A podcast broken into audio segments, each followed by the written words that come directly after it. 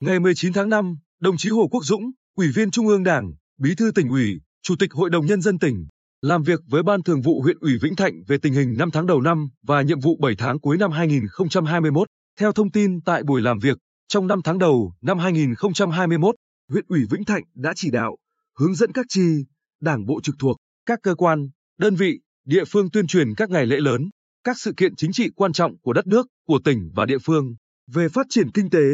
tổng giá trị sản xuất tăng 14,1% so với cùng kỳ. Tổng thu ngân sách nhà nước ước thực hiện hơn 215 tỷ đồng, đạt 118% kế hoạch. Bên cạnh đó, các cấp, các ngành trên địa bàn huyện triển khai thực hiện quyết liệt các biện pháp phòng chống dịch COVID-19, các hoạt động thông tin, tuyên truyền, giáo dục sức khỏe cộng đồng về tính chất nguy hiểm, tác hại nghiêm trọng và cách phòng chống dịch COVID-19 được đẩy mạnh để người dân nâng cao ý thức, trách nhiệm trong việc bảo vệ sức khỏe cho chính mình và cộng đồng.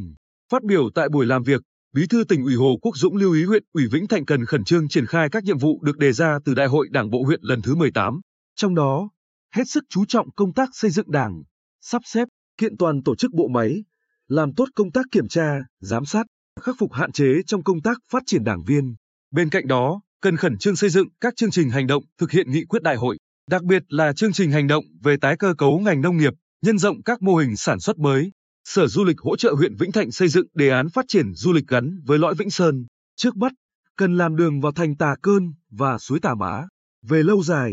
các ngành chức năng liên quan cùng phối hợp, hỗ trợ huyện kêu gọi đầu tư để phát triển đa dạng sản phẩm du lịch cho Vĩnh Thạnh. Không làm tốt việc này sẽ dẫn đến lãng phí các nguồn lực đã đầu tư, người đứng đầu tỉnh ủy nói. Bí thư tỉnh ủy cũng yêu cầu huyện Vĩnh Thạnh khắc phục ngay những hạn chế, yếu kém như kết quả xây dựng nông thôn mới đạt thấp, cải cách hành chính chuyển biến chậm,